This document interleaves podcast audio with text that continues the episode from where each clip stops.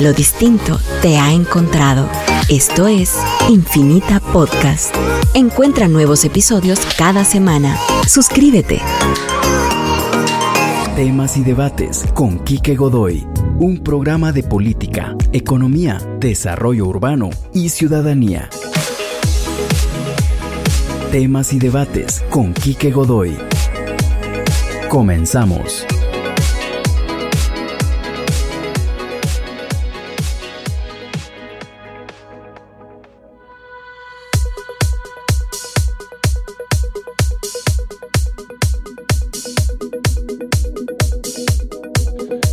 Siempre infinitas gracias, Señor, por cada atardecer, por cada bendición, por cada oportunidad que recibimos de ti. Ponemos siempre en tus manos nuestras vidas, las de nuestras parejas, las de nuestras hijas e hijos, las de nuestros padres y hermanos y las de nuestras amigas y amigos que nos escuchan. Bendícelos siempre a todos y llévalos siempre seguros a cualquiera que sea su destino. Te pedimos también que pongas en nuestra boca siempre palabras de salud y no de enfermedad, de riqueza y no de pobreza, y de bendición y no de maldición. Y que ninguna palabra corrompida salga de nuestra boca, sino la que sea buena para la necesaria edificación a fin de dar gracia a nuestros oyentes. Te pedimos siempre por todas y cada una de las familias guatemaltecas, en especial en estos días, siempre te pedimos por aquellas familias que han sido tocadas ya por el coronavirus, por el COVID-19, por quienes tienen problemas económicos, por quienes hayan tenido algún fallecido recientemente dentro de su familia, Señor. Te pedimos por cada una de esas familias, te pedimos por los líderes de los distintos sectores de nuestra sociedad, líderes empresariales, campesinos, eh, religiosos, de todas las organizaciones sociales, de todas las organizaciones políticas y de todas las iglesias. Te pedimos siempre, en especial, en particular, por todas nuestras autoridades, por el presidente, el vicepresidente, ministros, viceministros, concejales, alcaldes, diputados, jueces, fiscales, para cada una de esas personas en una función de liderazgo, para cada persona en un puesto de autoridad. Te pedimos siempre una bendición especial, mucha sabiduría valentía, fortaleza y por sobre todas las cosas discernimiento para que puedan tomar las decisiones que deben tomar. Buenas tardes, amigas y amigos. Hoy acá en eh, Temas y Debates, programa número 2264, el número 111 de Temas y Debates PM, acá en Radio Infinita. Y eh, arrancamos, arrancamos eh, con ustedes por acá, desde el 100.1 FM, desde el Facebook Live, tanto en temas y debates como en Radio Infinita, acá en eh, la radio para acompañarlos y presentarles los datos del COVID del día de hoy. Temas y debates te comparte los datos diarios del COVID-19 Días sábado y domingo son los días que menos em, casos se presentaban desde hace unos dos meses, tres meses, casi desde que empezaron los encierros de fin de semana o por lo menos de medio sábado y todo el domingo. Hoy, que estamos presentando los datos de ayer domingo, no es la excepción, pero son los datos más bajos que han habido en casi tres meses. Casos positivos del día, según, y aquí esta explicación siempre la hago, si usted va al sistema, al tablero que tienen de coordinación eh, de información, si usted va y ve para la fecha de 26 de julio, que fue ayer, cuántos casos positivos, cuántos casos positivos habían ayer, salieron 256. Esto a las 10 de la mañana de hoy por la mañana. Si usted resta el acumulado de que sale al día de hoy publicado versus el acumulado que había ayer, son 250 los que están acumulados extras. Pacientes recuperados el día de hoy, 843. Pacientes recuperados acumulados, 32.455. Pruebas realizadas, aquí otra vez entra este juego, 538 registrados en el día 26, 424 si restamos del acumulado al día anterior. Pruebas realizadas acumuladas, 140.925 eh, pacientes fallecidos, por lo menos a la hora que yo revisé, para el día 26 de julio habían cero. Sin embargo, en el acumulado habían 27 eh, acumulados fallecidos más, para un total de 1.761 fallecidos totales acumulados ayer a las 23.59 horas. Casos activos estimados 11.093. Total de casos estimados 45.309. Positivos del día 47.58. Positivos acumulados al, al, día de ayer, al 23.59 horas, 32.15%. Aquí hay dos datos más que estamos manejando. Incidencia por cada 100.000 habitantes por los últimos 14 días. A nivel nacional, 81.5. Eso subió. Estaba en 80.4, subió a 81.5 en los últimos tres días del departamento de Guatemala está un poco a la baja, estaba en 235, ahora está en 233.7. Recuerden que para salir del rojo se necesitan 55 por cada 100 mil, o sea, a nivel nacional estamos a 30, pero a nivel del departamento de Guatemala estamos a 180 de eh, incidencia, eh, que eso si tenemos varios días como el de ayer, por ejemplo, que no va a ser el caso, pero si hubiera varios días como el de ayer, eso nos llevaría que en una semana más o menos bajamos casi 100 la incidencia por cada 100.000 habitantes. Sobre los datos del COVID, para el día de hoy trataré de ir agregando algunos de estos indicadores de los últimos 14 días, los tres que están midiendo ahora principalmente, que es el número de pruebas totales, número de pruebas positivas sobre pruebas totales y la incidencia de los últimos 14 días, eso es por municipio. Vamos a ir ahora a las noticias el día de hoy. Noticias en 3, 2, 1. Nacional. 1. Durante la noche y madrugada del día lunes, vecinos inconformes con las medidas del COVID-19 incendiaron la municipalidad de San Lucas Tolimán en Sololá. De hecho, más que inconformes con las medidas en general, inconformes con que se le puso el semáforo en rojo a San Lucas Tolimán. 17 casos positivos en el, durante el mes de julio tiene San Lucas Tolimán en este momento. 2. Transmetro reanudará en su primera línea eh, los servicios el día 31 de julio, el día viernes. El resto de las líneas irán incorporándose durante los siguientes 10-12 días. 3. Presidente Alejandro Yamate anunció hoy que el Instituto Guatemalteco de Migración se convertirá en una institución independiente el 7 de agosto. Eso está en la ley que se eh, aprobó hace ya unos años, estaba en un proceso de conformación y ahora tiene que salir y quien lo preside es el vicepresidente de la República. 4.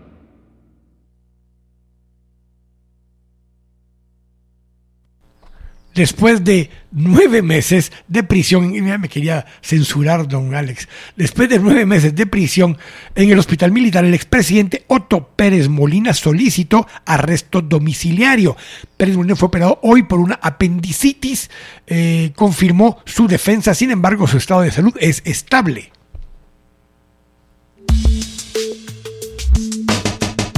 Internacional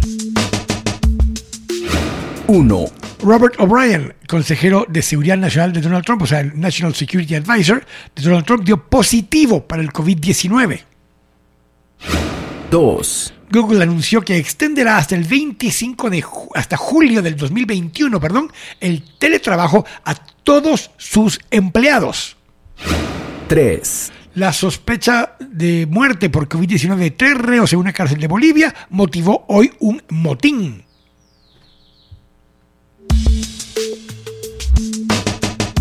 Bolsa de Valores. Hoy tuvimos un día eh, positivo en los mercados, sin embargo, lo que más llamó la atención el día de hoy justamente es el precio del oro. Se había previsto a principios del año que si las condiciones eh, adecuadas se daban, podía llegar a ver nuevamente que no ha pasado en muchísimo tiempo, una onza de oro a 2 mil dólares. La onza de oro marcó hoy un nuevo récord máximo histórico de 1945. El anterior era del 2011, justamente después de la crisis anterior, de 1921-17. Se había previsto en marzo de que probablemente veríamos finalmente una onza de oro en 2 mil dólares. Estamos a punto de verlo. El eh, aumento del valor se atribuye a la incertidumbre de los mercados por la expansión del coronavirus y las disputas entre Estados Unidos y China. Esto generalmente va creando unas condiciones donde lo más estable aparenta ser el oro. Hasta ahorita lo más estable era el cash, el efectivo, pero conforme han estado moviéndose mucho los activos y el tipo de cambio del dólar puede verse afectado, mucho se ha ido moviendo hacia el oro. En el resto, el Dow subió 0.43%, el Nasdaq 1.67% y ya sabe usted por qué subió el Nasdaq tanto, pero ahora se lo confirmo dándole datos de las distintas eh, tecnológicas que están justamente allí en, el eh, Nasdaq.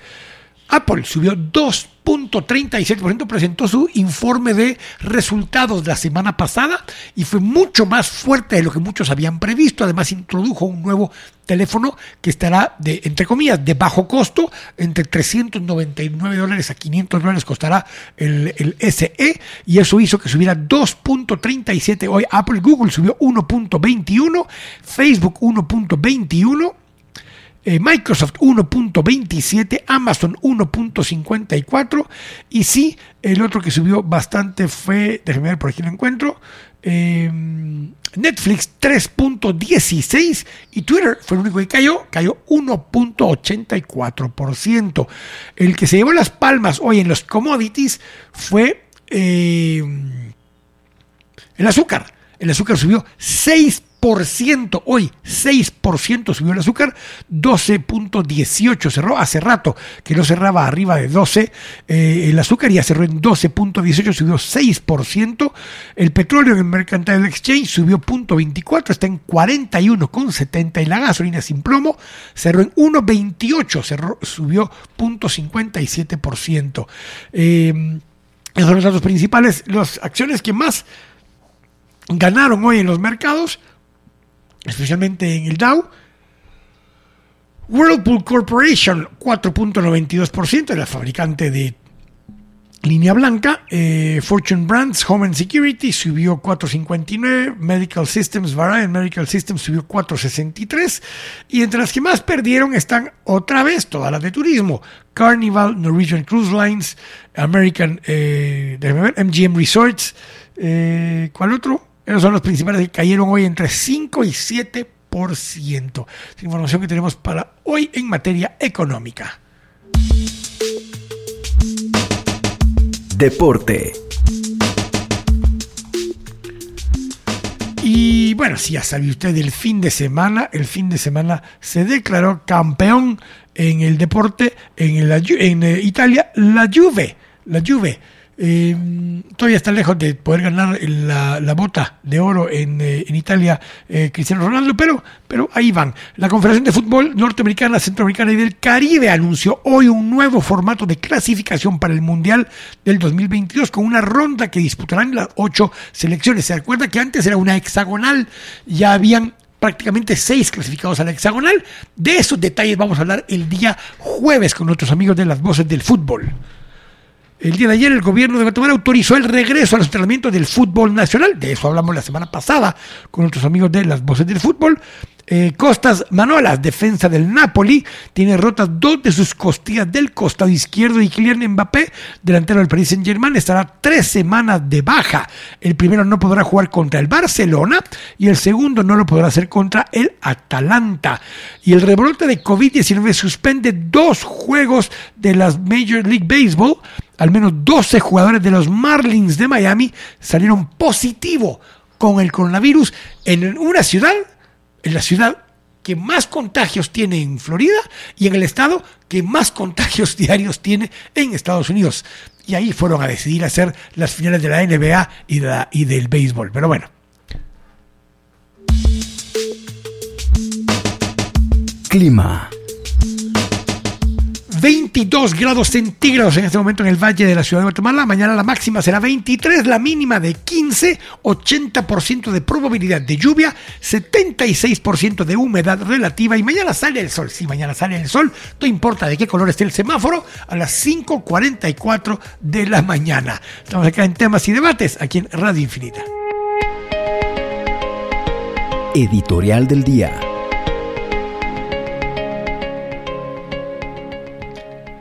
Las condiciones actuales de salud y economía del país son muy distintas a las que teníamos hace cuatro meses. no hago un juicio de valor, simplemente es otro momento. Han habido aciertos y errores de todos y hoy es momento de liderazgo, empatía e institucionalidad. Ya no estamos en el momento de contención de la pandemia, sino de gestión de la pandemia. Ya no estamos en momento de protección de ingresos y empleos. Ya cientos de miles de empleos se perdieron y difícil proteger los que quedan. Sino que estamos en el momento de gestión de la reactivación y recuperación económica. Eso implica políticas públicas muy distintas a las planteadas inicialmente. En materia de salud, debemos aprovechar los aprendizajes de otros países y gestionar mejor la enfermedad y a los contagiados teniendo preparados tratamientos que permitan disminuir el riesgo o gravedad de la enfermedad, proteger mejor a personas en alto riesgo y atender mejor a quienes lleguen a necesitar hospitalización o incluso cuidados intensivos. Aplanar la curva era importante para trazar el pico y preparar el sistema de salud para la presión que vendría más adelante. Bueno, Hoy ya estamos en ese momento de más adelante. Lo que se pudo hacer se hizo y lo que no ya es tarde. Hoy necesitamos equipar lo que tenemos de la mejor manera posible. Hospitales permanentes y temporales. Y al personal dotarlo de equipo de protección personal y de las herramientas para atender a los contagiados. En materia económica ya estamos más allá de la política mal y tardemente implementada de proteger los ingresos y empleos. Ya hubo destrucción de empleo en muchos sectores y la red de apoyo que necesitábamos no fue oportuna ni ha sido suficiente. Hoy necesitamos enfocar en dar apoyo, no préstamos, a profesionales técnicos y personas individuales que viven de vender sus servicios a economía formal e informal. Necesitamos apoyar, no dar préstamos a micro, pequeña y mediana empresa a cambio de generación de empleo. No estamos hablando necesariamente de startups, que son difíciles de levantar y asegurar que sobrevivan sino apoyar a micro, pequeña y mediana empresa, a cooperativas u otras modalidades similares para rescatar negocios preexistentes que ya habían demostrado su posibilidad de ser exitosos y que hoy necesitan inyección de capital no reembolsable, fresco a cambio de subsistir y de crecer en el mediano plazo para mantener y construir empleo. La danza del la danza y el martillo de Tomás Puello es más relevante en este momento, ya que no es una duda de si habrá rebrotes de contagio o no. Es una certeza que la única pregunta es cuándo y qué tan fuerte será. Y si eso implicará entrar en procesos de danza, salir a abrir la economía, y de martillo o martillazos, de cerrar un poco la economía para mitigar y desacelerar esos rebrotes no es fácil, ni sencillo, ni cómodo, ni agradable, diría yo, gobernar este país en condiciones, entre comillas, normales, menos aún en estas condiciones. No es un eslogan o un discurso popular, es una necesidad salir juntos adelante, uniendo actores y sectores con la población más vulnerable en mente, porque los demás de alguna forma sobrevivimos y hasta podemos prosperar, pero la población más vulnerable no tiene alternativas. Y lo que hasta hoy ha sido un problema sanitario y económico, rápidamente se puede convertir en un problema social y de gobernabilidad hay recursos disponibles, pero sí van a ser necesarios más recursos para atender lo que viene. La destrucción de la endeble y frágil base económica que teníamos ha sido dura y necesitamos construir una base nueva, incluyente, sostenible y competitiva. Enfoque, claridad, visión, dirección transparencia y sobre muchas cosas, humildad son la base para que salgamos adelante. Esto es fundamental tenerlo claro en esta siguiente etapa. No es ya un, una duda de si habrán rebrotes y si cuánto más nos impactará o nos afectará. Hoy uno de los viceministros daba cifras de lo que puede pasar en los próximos meses, incluso hablaba de marzo, de más de un millón de contagiados y de cientos de miles de muertos. Esas cifras son las mismas que en su momento se han planteado en Estados Unidos, que se veían lejos, se había logrado hacer un control rápido al principio y luego se empezó a acelerar el, contagio. Lo que sí es cierto es que conforme pasa el tiempo tenemos la ventaja de aprender de cómo están tratando a la mayoría de los nuevos contagiados y que eso permita administrar y gestionar las, eh, la enfermedad para evitar que los los leves sintomáticos pasen a ser moderados, pasen a ser graves o pasen a estar en crisis. Gestionar y administrar eso se vuelve una parte fundamental de comprender de que con el tiempo poco a poco habrán cada vez más personas contagiadas. Pero si se logra manejar adecuadamente y las personas se atienden oportuna y rápidamente, podemos limitar el daño permanente, en este caso, ya sea fallecidos o incluso se ha notado que ahora hay personas que aunque no fallecen, tienen daños irreversibles en el sistema respiratorio que les van a afectar en el mediano y largo plazo.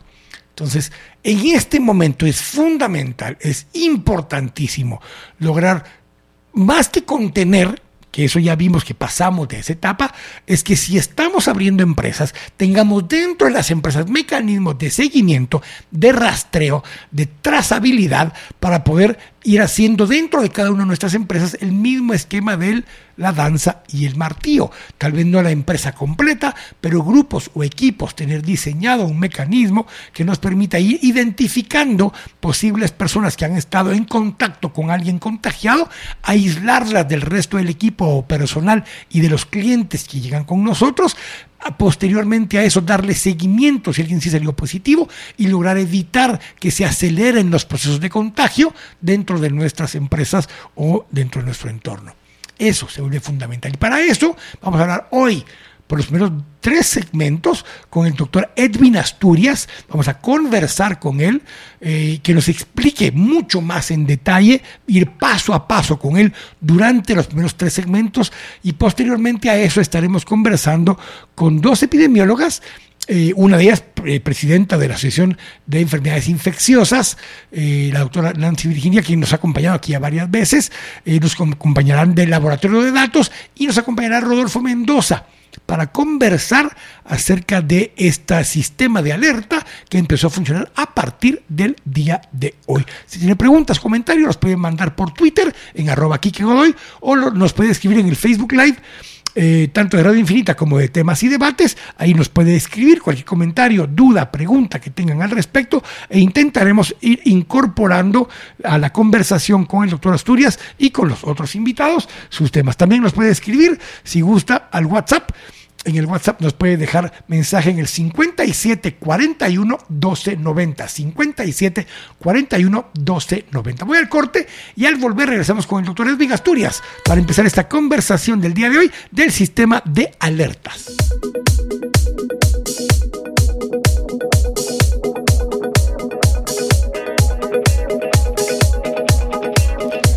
Estamos de regreso acá en temas y debates aquí en Radio Infinita.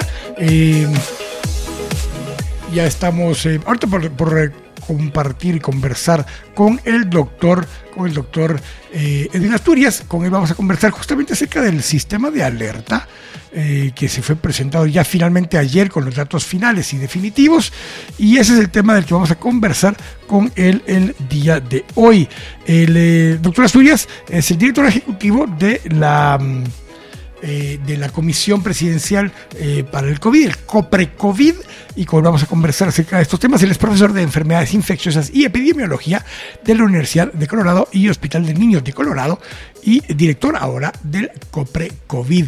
Tengo ahí a don Alex haciendo la batalla para poder contactarlo. Ya nos confirma el que está eh, disponible y en línea para poder conversar. La idea de hoy con el doctor Asturias es que él nos puede ir explicando por etapas, en las distintas eh, secciones de lo que estamos conversando acerca de la... Del, proceso del sistema de alerta. El sistema de alerta ya fue eh, presentado ayer, ya fue, dos cosas sucedieron ahora que no habían sucedido antes. Ya fue publicado en el diario oficial el sistema de alertas por medio del acuerdo eh, ministerial del Ministerio de Salud y fue incluido dentro de las disposiciones presidenciales. Así que el doctor Edwin Asturias nos acompaña en línea. Edwin, buenas tardes, ¿cómo estás? Buenas tardes, Kike, qué gusto escucharte como doctor. Igualmente, pues gracias a Dios aquí tratando de conversar contigo largo y tendido, como lo conversábamos ayer cuando gestionábamos la entrevista, Edwin, para que eh, en un espacio corto a veces tal vez no se puede explicar todo, y aún hablando tres horas del tema, Edwin, eh, uno hay muchísimas variantes o variables que van a suceder en el camino. Hay temas de territorialidad, hay temas de temporalidad, hay temas de parámetros y cada uno de esos temas tiene un contexto distinto. Y quiero empezar por eso, para, para plantear de dónde surge el modelo del sistema y que para que a raíz de eso tú nos puedas ir guiando y explicando y te iré haciendo algunas preguntas que nos han ido haciendo nuestros oyentes. Seguro. Eh, primero creo que tenemos que comprender eh, la dimensión de esta pandemia. No, es una, no solo es una pandemia que nos ha afectado a todos los países del mundo, a poblaciones a todo nivel, sino que sabemos hoy por hoy que es una pandemia que eh, viene para estar con nosotros los próximos 12, 18 meses. Entonces, eh, eh, creo que esa es una realización que todos tenemos que tener, que eso no es una cuestión que la primera ola va a subir y se va a acabar la pandemia, tenemos que planificar como sociedad qué vamos a hacer nosotros para poder sostenernos en el tiempo, causando la menor cantidad de enfermedades y muerte posible, ¿verdad? Protegiendo a la mayoría de guatemaltecos de una manera lógica. Eh, obviamente hay mucha esperanza en la vacuna, eh, hay mucho trabajo haciéndose relativamente rápido, pero todavía falta mucho trecho para que esas vacunas estén disponibles para la población. Y habiendo dicho esto, entonces eh, tenemos la ventaja que Guatemala eh, hizo un confinamiento muy estricto, muy temprano, que nos llevó a disminuir esa movilidad, eh, nos sirvió eh, haber comenzado con las mascarillas a un mes de haber detectado el primer caso, y aunque no todo el mundo la está usando al nivel que debería usarla, tenemos una, un uso bastante bueno de ella comparado, por ejemplo, los Estados Unidos, que hasta este momento están algunos estados comenzando a ponerlo más estricto como se puso en Guatemala en abril y creo que todos esos factores nos ayudaron a que la primera ola de la epidemia no comenzara a afectar a la región central hasta más o menos las finales de mayo, principios de junio. Y es entonces que se dispara eh, ese, ese, acelere de la curva de epidemia que nos lleva eh, a poner el primer estrés al sistema de salud, al trabajo que los médicos y enfermeras han estado haciendo eh, pero habiendo pasado, digamos, ya seis o siete semanas en ese pico de la epidemia en el nivel, en el nivel de la región central, hemos comenzado a notar un, descenso eh, sostenido en los últimos 15 días de los casos en los, municipios del departamento de Guatemala. Por supuesto que no estamos a un nivel todavía eh, bajo, pero han comenzado a descender, mientras se comienza a acelerar y levantar la epidemia en otras partes del país justamente basado en eso último que planteabas, porque la gente cuando escucha esas palabras que dices que ha habido un descenso eh, y están escuchando 1100 casos, 1200 casos, les hace ruido. El descenso es esos últimos 14 días, la incidencia en los últimos 14 días, yo lo publicaba hoy en mis datos, eh, ha bajado incluso los últimos tres días consecutivos, incluso la incidencia por cada 100.000 habitantes del departamento de Guatemala ha bajado en la última semana casi. Así es. Y es que la epidemia se va a comportar de esa manera en todo el país, de una manera muy asimétrica. O sea, van a ver, eh, la primera ola probablemente ya está pasando de, los, la mayoría de municipios del departamento de Guatemala. Faltan algunas semanas para que veamos una disminución persistente y depende mucho de qué, cómo, qué tan ordenados eh, seamos en este momento que ya se ha permitido algunas reaperturas. ¿verdad? El ejemplo de la, terminal del día de hoy no nos ayuda en absoluto, ¿no? Pero, Edwin, pero, te voy a poner este ejemplo. Eso que vimos hoy fue porque la gente hoy, especialmente TV Azteca fue este caso, hizo las tomas. Pero esa toma ha sido exactamente igual los últimos 15 lunes. No ha variado. Y creo, que, y creo que es posible que si hubiéramos tomado la, foto de la, del, mercado de la terminal los últimos días, y es de donde viene la mayoría de, los contagios, ¿no? Entonces, hay un trabajo muy importante que hacer ahí de parte de la alcaldía municipal, así como del, del, eh, del sistema de ordenamiento, de la gente que maneja los mercados, ¿verdad? Para poder entender que tenemos que ser mucho más estrictos que esas concentraciones que estamos viendo. Eh, por supuesto que hay, hay comportamiento humano, hay eh, poco espacio en la terminal, hay sistemas de economía que son difíciles de, digamos, de, modificar de la noche a la mañana y que a veces va a tomar cierto tiempo el que se haga, ¿no? Ahora, Edwin, justamente basado en lo que hablabas tú ahorita del departamento de Guatemala, eh, hay por lo menos 12 municipios que están 100% conurbados o que forman una parte, un sistema vivo eh, juntos. Eh, esos 12 municipios, si unos estuvieran ya en rojo y otros en naranja, eh, no tiene sentido porque el 70% de los empleos y fuentes de ingreso del departamento de Guatemala se dan en las cuatro zonas centrales de la ciudad de Guatemala. ¿Cómo coordinamos o cómo generamos esto donde el transporte extraurbano o urbano atraviesa municipios que tienen distintas fases del sistema de alerta? Bueno, por eso es que exactamente se ha, se ha dictaminado, si uno lee las disposiciones correctamente, es que eh, es por esos municipios que pasa eh, un transporte que dependiendo de los que atraviese, si atraviese una alerta roja, tiene que comportarse como que anda en alerta roja, no importa que los otros dos municipios estén en naranja. Y como hemos visto, por ejemplo, en el caso del transporte, no hay mucha modificación entre el aforo que debe tener en, rojo y en naranja cabalmente para considerar esa movilidad que no se debe alterar a pesar de que uno está transitando entre dos municipios de dos colores distintos. Te decía justamente lo, como lo plantea tanto el acuerdo del ministerio como lo que dicen las disposiciones presidenciales, con cuatro aspectos realmente. El primero es la territorialidad habla de que las restricciones pueden ser el día de mañana o las disposiciones pueden ser municipales, departamentales, regionales o nacionales. En este momento las hay aquellas que son nacionales, por ejemplo, cierre de fronteras que implica aeropuertos, puertos y demás. Las hay eh, territoriales por departamento, como eran los cierres o, prohibición interdepartamental en su momento, Elvin. Pero ahora ya estamos cayendo a los cierres municipales. ¿Cómo vamos a ir trabajando ese tema? Eh, eh, cómo se supone que cada 15 días tendremos una actualización del sistema de alertas. Esas disposiciones serán en esos todos los niveles al mismo tiempo y ir a ser cada vez más municipal. Bueno, tiene una importancia muy grande el nivel municipal y eso tiene que ver mucho con el ordenamiento y la, y la ley de orden público del país.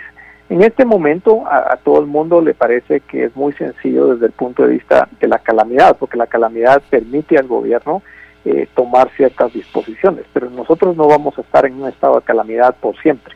Eh, es muy, muy, muy claro que ese estado de calamidad va a tener una temporalidad que probablemente puede ser no más de los siguientes pocos días, hasta probablemente un mes más o, un poco más, pero no va a pasar, vamos a poder continuar en ese estado de calamidad por siempre. Y en ese momento todos tenemos que comprender que cuando el estado de calamidad desaparece, desaparecen muchas de las regulaciones que uno puede tener eh, sobre la actividad natural, digamos, de los individuos, de las empresas, de todo lo que tenemos. Pasa a una circunscripción de la ley de orden público y la ley de orden público es muy clara de quiénes son los actores que deben gobernar ciertos aspectos.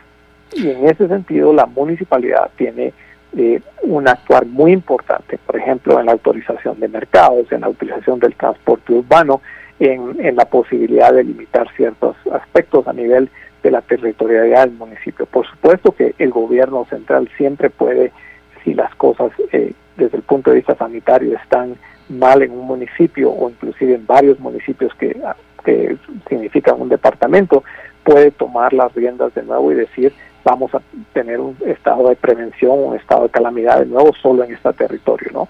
pero tenemos que comprender que tenemos un ordenamiento jurídico y ese ordenamiento jurídico va a ser muy importante para lo que vaya de aquí en adelante. Hablemos justamente del tema de los parámetros, porque entre los parámetros, eh, ayer eh, hicieron énfasis en la conferencia de prensa a uno de ellos, a un segundo eh, parcialmente. Uno fue el de la incidencia por cada 100.000 habitantes de los últimos 14 días y el otro el del tema de la positividad, o sea, las pruebas positivas sobre las pruebas totales también durante un periodo de 14 días. Pero hay un tercer parámetro que aparece en el acuerdo del ministerio. Bueno, siempre eh, en este último detalle, que estas últimas dos semanas que se estuvo trabajando el tablero, eh, tenemos que recordar que hubo un ejemplo inicial de cómo podía trabajarse con la incidencia de casos. Mira, la incidencia de casos lo que nos dice es que tanto está esa carga de enfermedad en esa localidad. Pero eh, tenemos que saber que esa incidencia de casos, que significan los nuevos casos que aparecieron en los últimos 14 días en ese municipio, por ejemplo, pueden estar muy impactados por el número de pruebas que un municipio hace. Si yo hago pocas pruebas, voy a tener pocos casos si yo hago muchas pruebas voy a tener mucho más casos. Eh, entonces, para tratar de, digamos, eh, estimular el hecho de que se hagan más pruebas, un municipio eh, puede o no ser penalizado dependiendo de la cantidad de pruebas que esté haciendo, ¿verdad? Si yo hago pocas pruebas, voy a tener dos puntos, que eso me hace, me pone en un nivel de alerta un poco más arriba. Mientras que si yo hago suficientes pruebas, por ejemplo, en el caso de la de la municipalidad de Guatemala en este momento. Es uno de los municipios que está haciendo la mayor cantidad de pruebas. Están casi al índice de uno por eh, mil, mil una prueba por mil habitantes por día, que es una, un, muy por encima de, por ejemplo, inclusive el promedio de Panamá. Y eso los pone eh, en un nivel, digamos, en una eh, categoría que les da menos puntos y eso los hace ponerse en un mejor color que si estuvieran haciendo pocas pruebas.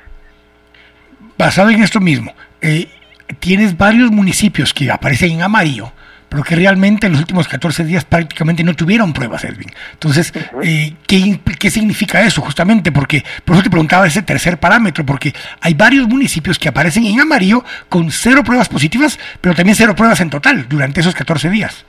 Así es, y estos son municipios que tenemos que ir trabajando ya el Ministerio de Salud, de hecho, eh, el día de mañana está repartiendo una buena cantidad de pruebas a todas las municipalidades.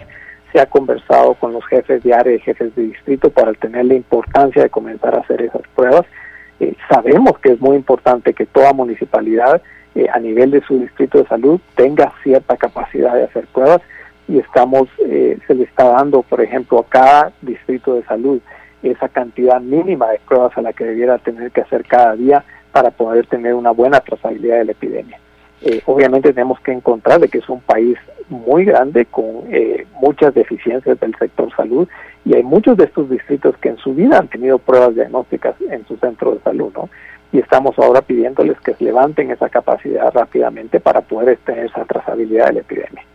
Cierro esta parte del tema de registro, del tablero, en el sentido de que yo lo he definido como una base de datos viva o dinámica, diciendo esto que eh, no, está estático todo lo que ya está registrado a partir de ayer, sino que si hubo algún tipo de, de, digamos, un acta de función, se registró hoy en el sistema, pero el acta de función tiene fecha de hace cuatro días, en el sistema aparece con la fecha del acta de defunción, ¿correcto? Entonces, eso lo que te hace es que eh, los datos aparentemente no cuadran al final de cada día, pero es por eso, porque es una base de datos abierta, dinámica, no es una plataforma de informes.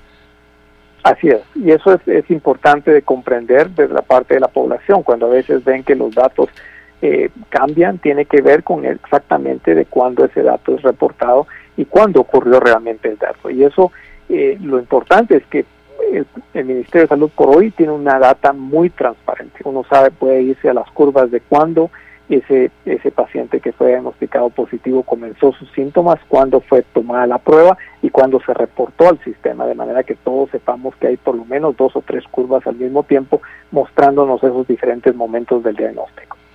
Te hago esas preguntas porque la, gente dice, eso le da desconfianza, porque dice, pero si hoy dijeron que habían tantos muertos, veo los datos del día de hoy, dice solo siete muertos. De hecho, hoy por la mañana no había registro de fallecidos de ayer 26, eh, y no había registro de fallecidos, pero ya habían 27 más que el día anterior en el acumulado, y eso le genera confusión a la gente. Así es. pero tenemos que comprender que en todos los sistemas de salud, o sea, eh, yo reto a alguien que vaya a revisar un sistema de salud donde esa esa data que viene, digamos, viniendo de los diferentes sistemas no se va acumulando conforme pasa. Eh, lo importante en epidemiología es la tendencia. No es que pasa de un día para otro, sino que cuál es la tendencia que estamos teniendo sobre el tiempo, que es lo que nos indica si vamos mejorando o vamos empeorando. La incidencia acumulada en positividad se ha mantenido alrededor del 32% en las últimas semanas de hecho con tendencia a la baja. Eh, esa es la tendencia de la que estás hablando principalmente, porque aparte es el número total de datos, pero esa positividad es de cada prueba que se ha hecho, cuántas han salido positivas y cuántas negativas. Así es, y esa positividad de las pruebas nos indica la intensidad del contagio y eso nos dice, digamos, de las pruebas que está haciendo, qué porcentaje de personas salen positivas para coronavirus y quiénes son casos sospechosos que realmente no se diagnostican como que fueran coronavirus. Y esa positividad nos va a ir indicando, por, por ejemplo, al principio de la epidemia en abril, Guatemala reportaba una positividad del 5%.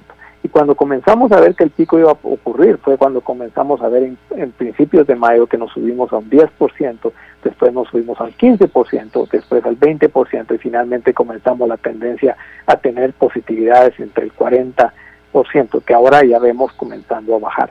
Así que sabemos que el indicador está trabajando y que nos ayuda a tener ese, ese, esa medida indirecta de la intensidad del contagio en una población tengo que ir al primer corte y regresamos un poco para empezar a hablar de dudas que hay con respecto a lo que plantea cada uno de los, de los colores en el sistema de alerta, congruencias o inconsistencias que hay entre algunos de ellos, pero en particular en temas que están, especialmente en el tema rojo, en el tema del rojo. Voy al corte rápidamente y regresamos para hablar de esos temas en el siguiente segmento, acá con el doctor Asturias. Estamos acá en temas y debates en Radio Infinita.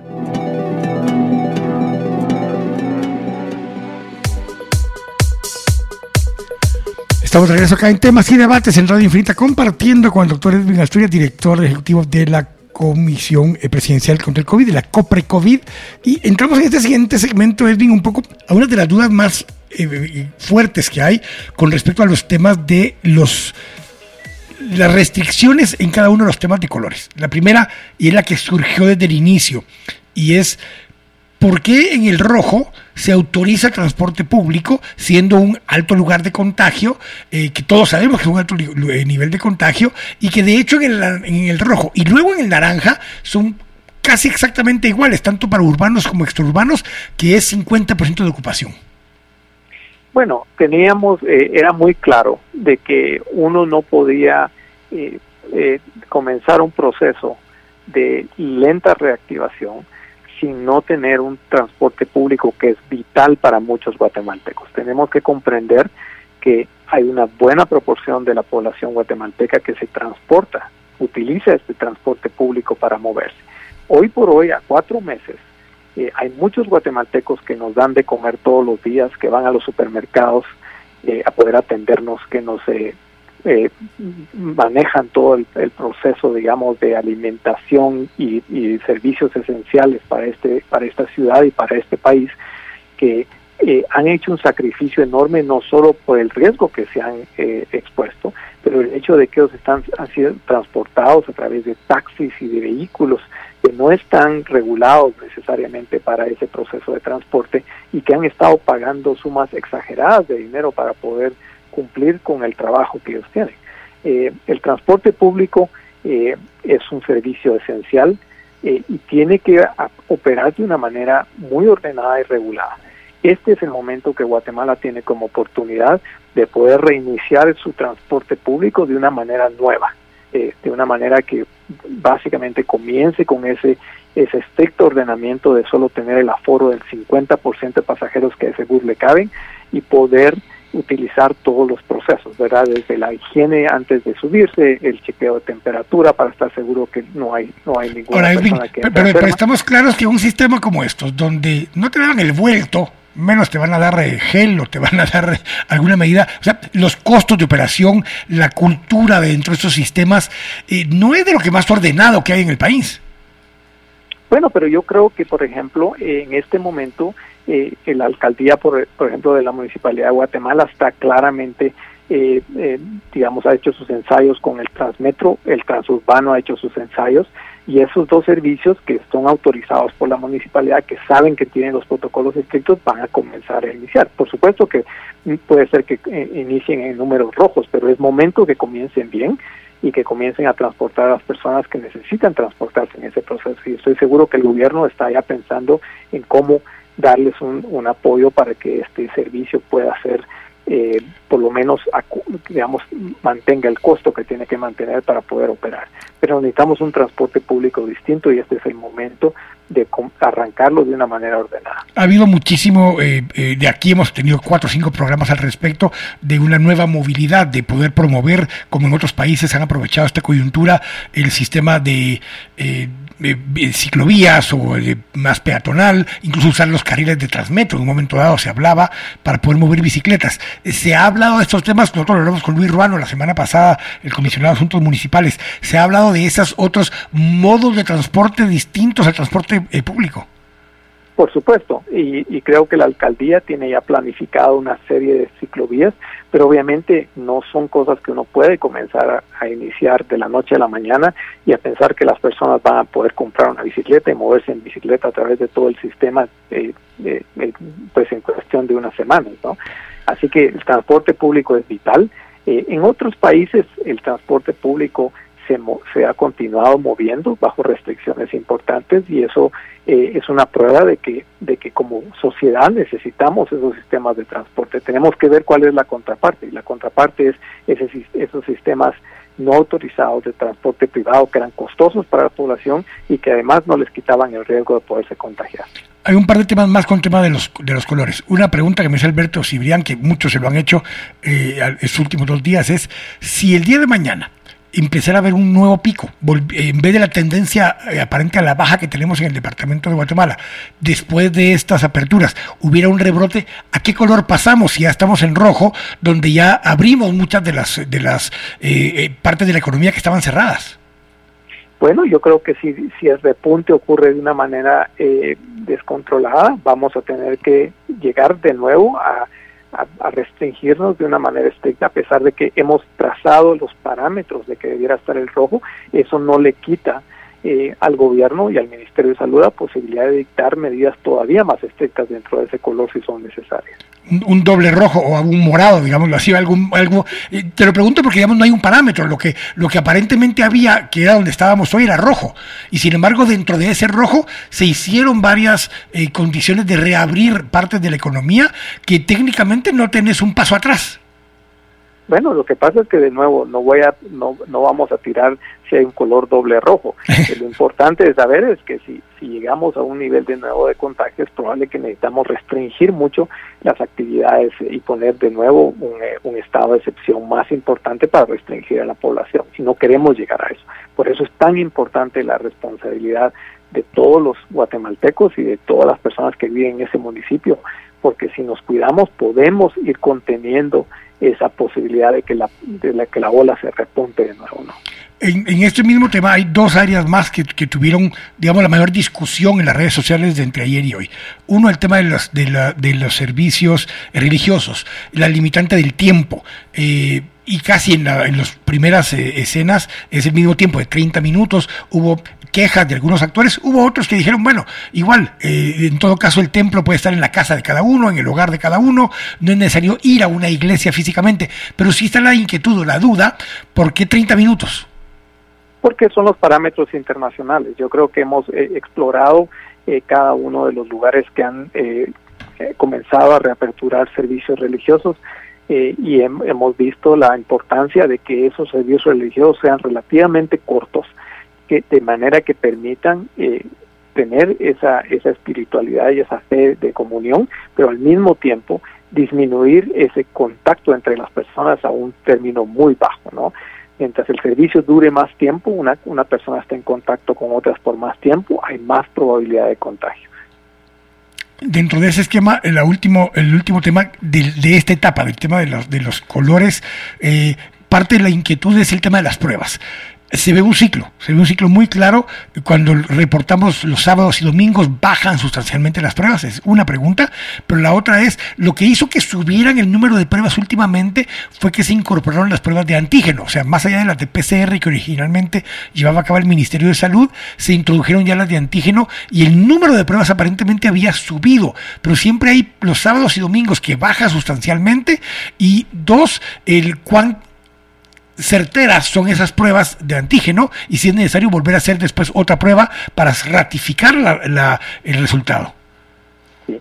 Y, gracias que has hecho la pregunta sobre los sábados y domingos, porque la razón principal que el número de pruebas baja el sábado y domingo es el toque de queda. O sea, el hecho de que las personas no se puedan mover hacia un centro de diagnóstico ha hecho que el número de pruebas baje en fin de semana. Y esa es la razón principal que los lunes vemos regularmente una cantidad de pruebas muy baja es porque las personas normalmente que van a un laboratorio privado o público se limitan en su movilidad el domingo y eso no permite que el diagnóstico esté ahí. Yo espero ver a partir de las nuevas disposiciones del presidente que, que nos deja el toque de queda de 9 de la noche a 4 de la mañana, eh, que el domingo veamos eh, que el número de pruebas aumenta, eh, tal vez no comparado a lo que se ve en tres semanas, pero relativamente mejor de lo que vemos en las caídas de ahora. Y en términos de la prueba de antígeno, eh, de nuevo, esta fue una prueba validada para los hospitales. Eh, eh, sabemos que no es una prueba perfecta, pero es una prueba que es muy rápida, que se puede hacer en cualquier municipalidad de cualquier centro de salud del país y, sabemos que tiene una sensibilidad de más o menos, o sea, 75%, a veces un poco menos, pero eso nos dice que pues, de tres casos de coronavirus que tengamos, podemos con esta prueba en cuestión de 30 a 40 minutos diagnosticar a dos de esos tres casos. Y eso nos ayuda mucho en el diagnóstico, sobre todo eh, cerca de casa, no cerca de donde están eh, las personas siendo atendidas.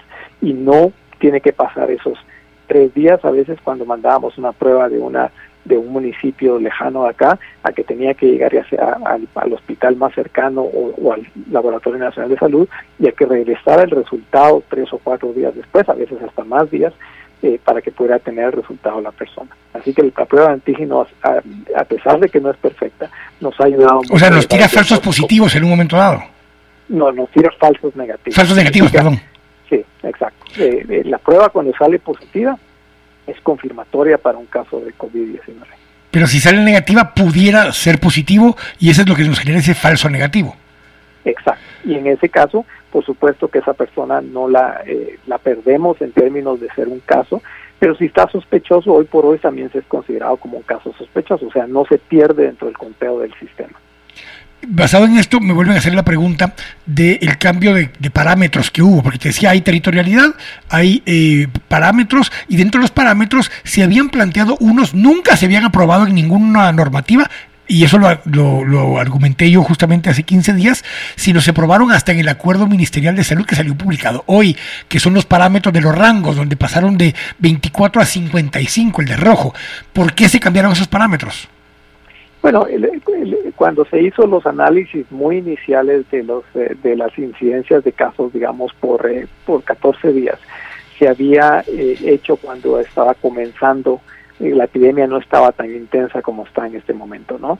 Entonces eh, fuimos a ver los parámetros internacionales, la recomendación que hay para países como Guatemala de cuál debieran ser esos rangos y estamos exactamente dentro del rango internacional que se, que se menciona para indicadores, así que estamos en línea con la mayoría de países que están usando este tipo de parámetro para indicar la tasa de casos como la porcentaje de pruebas dentro de esto mismo, al, cambiar eso, eh, la siguiente prueba regresamos a algo que hablábamos al inicio de la entrevista.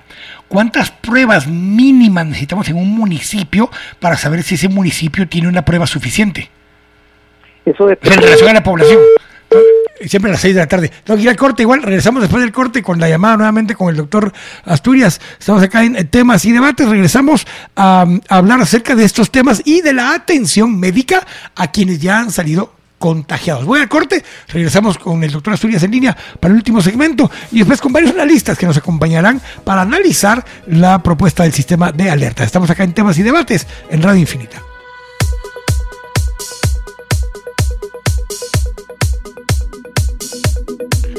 Estamos de acá en temas y debates aquí en Radio Infinita con el doctor Edwin Asturias, director de la COPRE COVID, en línea para el último segmento conversando. Se nos cayó la llamada, eh, Edwin, cuando hablábamos de cuántas pruebas debiera ser en principio el mínimo, entendiendo que es por, por, por 100.000 habitantes o algo por el estilo, pero eh, ¿cuál debiera ser la cantidad mínima y cuál es la estrategia para llegar a esos municipios?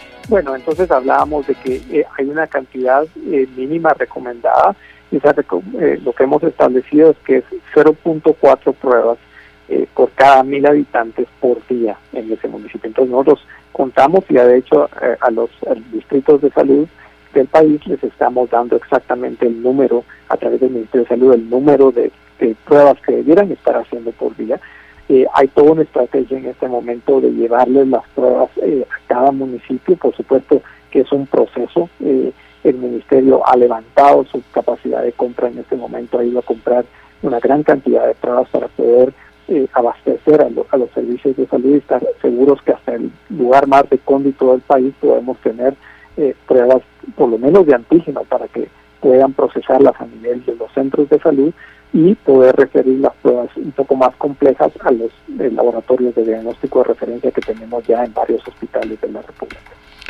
En, base a esto mismo, eh, Edwin, cuando estamos hablando de este tema, eh, me decían, me hacían la pregunta ahora, regresando otra vez, por ejemplo, al área metropolitana.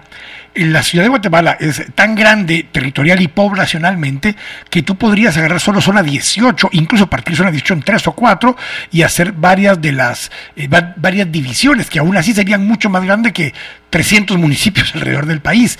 Y llega un momento en el que es factible, deseable, necesario partir más aún algún municipio para ser un poco más exactos. Bueno, yo creo que no necesariamente si uno se pone a pensar de que lo que a uno le interesa es cómo las poblaciones están interconectadas, ¿no? Eh, porque yo puedo partir a los municipios en términos de hacerlos más pequeños en, población, pero eso no me sirve para necesariamente el control del contagio. Eh, las, tú sabes muy bien que las ciudades se manejan como sistemas, ¿verdad? Hay áreas donde las personas duermen, hay áreas donde las personas trabajan y no necesariamente el contagio está ocurriendo donde ellas duermen, pero puede ser que esté ocurriendo donde ellos trabajan. Entonces, eh, el control de esta epidemia tiene mucho que ver con la posibilidad de tener eh, esos sistemas eh, vigilados y controlados. Tengo varias otras preguntas que me han estado haciendo aquí en, por esta vía, pero ahí tengo una que te estuvieron haciendo durante la durante los últimos días en las redes sociales y tiene que ver con un tweet que tú mismo pusiste antes de venir a, Guatemala. Ya sabes de qué te estoy hablando. Y la pregunta justamente fue, bueno, el tweet que tú pusiste en ese momento, el 12 de abril, fue reabrir Guatemala a la actividad económica y comercial en el momento de aceleración de la epidemia de COVID-19 es un suicidio en masa. El gobierno de Guatemala y CACIF deben abandonar los sueños ilusos sin una estrategia basada en evidencia científica, asesores fariseos fuera. Y tienes pues, la cabeza de avestruz, digamos, metida en la, tierra en un desierto. Eh, y han estado reclamándote por ese tweet ahora en las redes sociales por supuesto, pero no me retracto en, lo absoluto del tweet que puse en ese momento. y recordemos que en ese momento había una discusión muy importante con, con, pensar en esta, en esta epidemia como una epidemia que realmente iba a ser muy leve en Guatemala, que por alguna razón eh, ilusa pensábamos que no nos iba a afectar como afectaba a otros países. Y yo creo que todo el mundo, inclusive el sector privado, ha cambiado radicalmente la manera de ver esta epidemia en los últimos meses. Eh, era, era muy claro también que lo que conocíamos eh, en abril no es lo que conocemos tres o cuatro meses después. Eh, aún los Estados Unidos que había establecido esos pequeños parámetros iniciales de por qué debería, cómo deberíamos desescalar, sabemos que hoy tiene un experimento muy claro de qué pasó si la desescalada ocurría demasiado rápido, ¿no? Y, estados que no pusieron la mascarilla universal, que se abrieron de una manera eh, desorganizada y poco gradual, eh, llevaron ahorita a un repunte de una segunda ola con casos muy severos. Estados que han podido mantenerse muy controlados y que han puesto la mascarilla eh, de uso universal todo el tiempo, han podido hacerlo de una manera gradual, ¿verdad? Hoy, por ejemplo, nos, nos piden los bares porque no pueden abrir ellos, porque son un centro de contagio muy importante. Entonces tenemos que estar claros que esta propuesta que se ha eh, liderado el día de ayer es nuestra mejor propuesta para hacer esto de una manera disciplinada y gradual. Eh, no sabemos cómo nuestra población de Guatemala va a responder a, esta petición de hacerlo de una manera ordenada y gradual. Esperamos que sea de una manera que logremos mantener ese control del contagio y que no nos desbordemos. Si nos desbordáramos vamos a tener que retroceder y llegar de nuevo a medidas estrictas de confinamiento.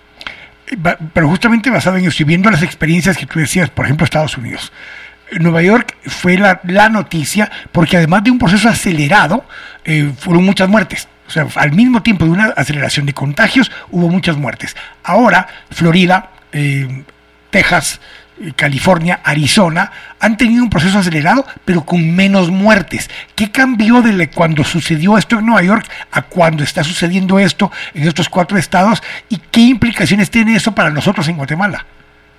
Primero es que el sistema de salud ha aprendido cómo manejar la mayoría de casos. Si tú miras, por ejemplo, la mortalidad en la mayoría de los eh, países centroamericanos, el, el, inicio de cualquiera de los picos de, epidemia, en Honduras o Costa Rica, se acompañó de una mayor mortalidad. Conforme el sistema de salud aprende a manejar los casos, aprende a reorganizarse alrededor de la epidemia, regularmente disminuyen las muertes, sobre todo si puedes establecer un sistema de atención primaria que te permita agarrar los casos muy tempranamente.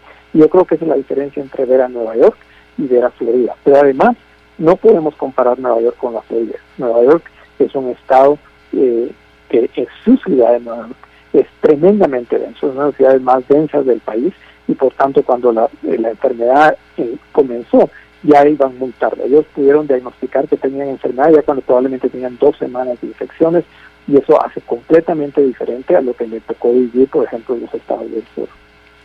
Pero justamente basado en eso, ¿estamos preparados nosotros ahora acá para esa atención primaria, entendiendo que tenemos esos cuatro meses de aprendizaje de otros países, Edwin, y poder tener un tratamiento más adecuado, ya más definido claramente, y la capacidad hospitalaria para atender esa población que se vaya a pasar de leve sintomático a moderado o a grave. Yo creo que a veces olvidamos que hace, hace poco, cuatro meses, eh, teníamos un sistema de salud completamente incapaz, digamos, de afrontar esta pandemia. Estamos hoy un poco mejor que antes. Tenemos más hospitales, más camas, nuestros, eh, nuestro personal de salud sabe cómo tratar estos procesos mejor. Se ha definido la atención primaria como una estrategia prioritaria, pero no estamos todavía cerca de tener un sistema de, salud robusto. Y a pesar de eso, yo quisiera mostrar que Costa Rica, que es un país que mirábamos como emblemático en términos del, efecto que tuvo sobre la atención primaria, esa contención de la primera ola, hoy la aceleración que está teniendo Costa Rica de la epidemia es tan alta como cualquiera de los países centroamericanos. Así que es claro de que esta pandemia desafía cualquier sistema. No hay sistema que ha logrado controlarla de una manera eficaz y tenemos que ser muy conscientes de eso. Justamente hablando de, hablando de Costa Rica, Eli Ugalde me acaba de compartir que acaban de tener un cambio como de criterio en Costa Rica parecido a lo que se hizo acá con el tema de, de los eh, recuperados, solo que allá es con respecto a los positivos, donde alguien sin necesidad de hacerse prueba, si tiene síntomas y estuvo cerca de un contagiado, se le considera un positivo. Es cierto, y eso de hecho ya lo tenemos en el sistema nosotros desde hace unas semanas eso se llama un contagio un caso positivo por nexo epidemiológico. Y eso significa que cuando tú estás en una familia o en un centro de trabajo y tienes un positivo ahí, la otra persona al lado tiene síntomas muy similares al coronavirus, se toma como un caso positivo sin necesidad de hacerle prueba porque lo más seguro es que son contagios cercanos estamos preparados para poder atender eh, de manera ambulatoria a esa mayoría de casos, porque justamente la razón por la que los recuperados suben tanto es porque se han atendido de forma ambulatoria, en hogar o en eh, hotel medicalizado o en cualquier otro lugar, no en hospitales necesariamente. Estamos preparados para atenderlos, llevar las medicinas a los lugares adecuados y oportunos para evitar que se vuelvan en un caso eh, moderado o grave. Creo que el Ministerio de Salud y el Seguro Social están haciendo un esfuerzo muy grande en ese sentido.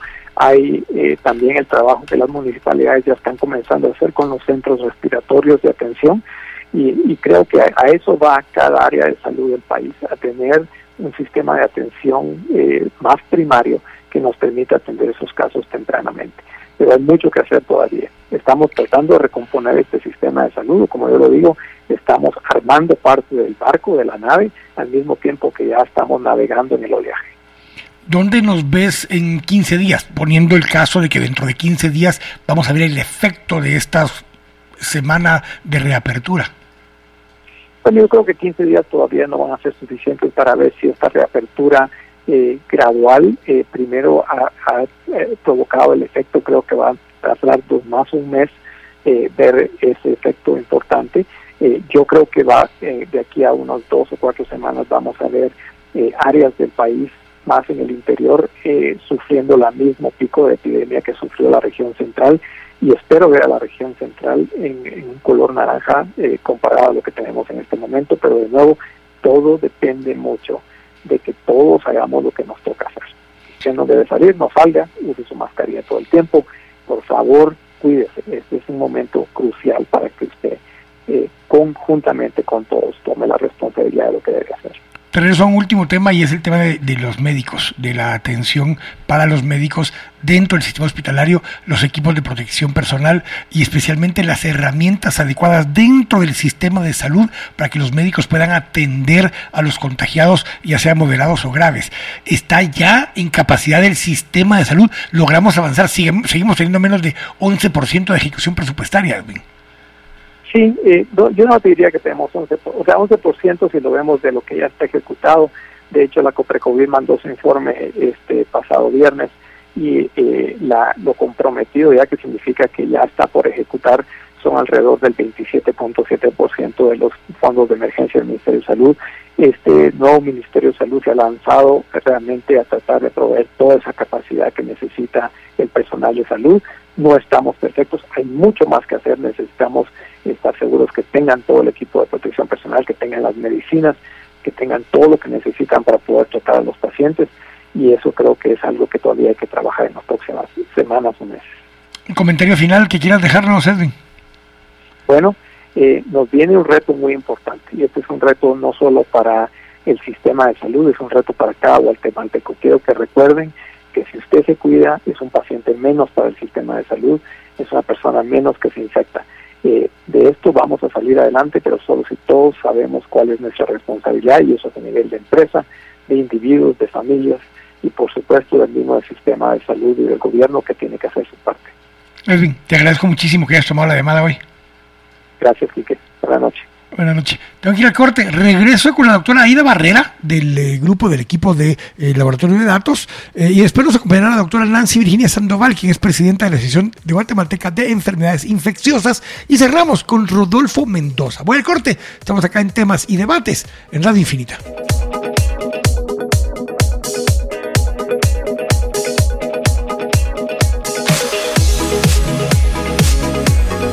Estamos de acá en temas y debates aquí en Radio Infinita. Como les decía, estuvimos en tres segmentos ya conversando con el doctor Edwin Asturias. Muchísimas preguntas de las que hice eran las que me estaban surtiendo tanto por el Twitter como por el Facebook Live y eh, algunas de las que ya teníamos eh, poder prepararle para poder hacerle, incluyendo el tema de los tweets, algunos temas que pasaron el fin de semana para que él eh, nos pudiera responder algunos de esos temas.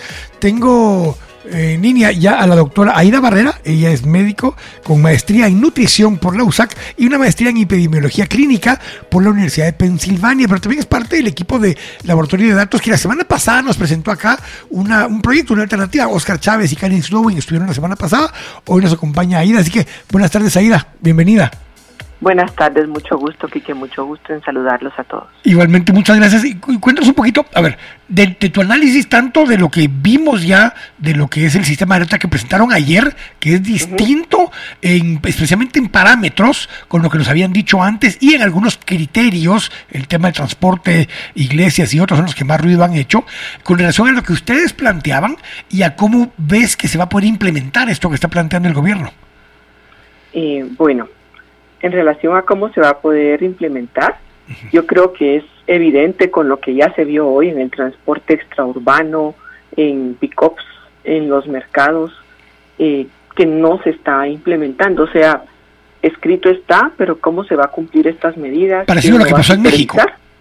Exactamente, o sea, el problema con esto es que después de tanto tiempo de eh, no, no tener como las medidas tan claras, porque nunca tuvimos un encierro total, pero al no tener las medidas tan claras y con tanta desinformación a la población, con, con, personas que no tienen claro cómo se transmite, cómo se contagia la enfermedad, sobre todo en el interior de la República, incluso aquí en la ciudad, que se siguen reuniendo, etcétera, pues ahora que ya se dio vía libre, las personas piensan que ya pasó todo. Entonces, va a ser bien difícil que cumplan con los criterios, porque se ha dejado la responsabilidad como algo personal, es cierto, es algo personal, pero también es una responsabilidad pública no solo del Ministerio de Salud, sino del Ministerio de Educación y de otras instancias que ayuden a educar a la población.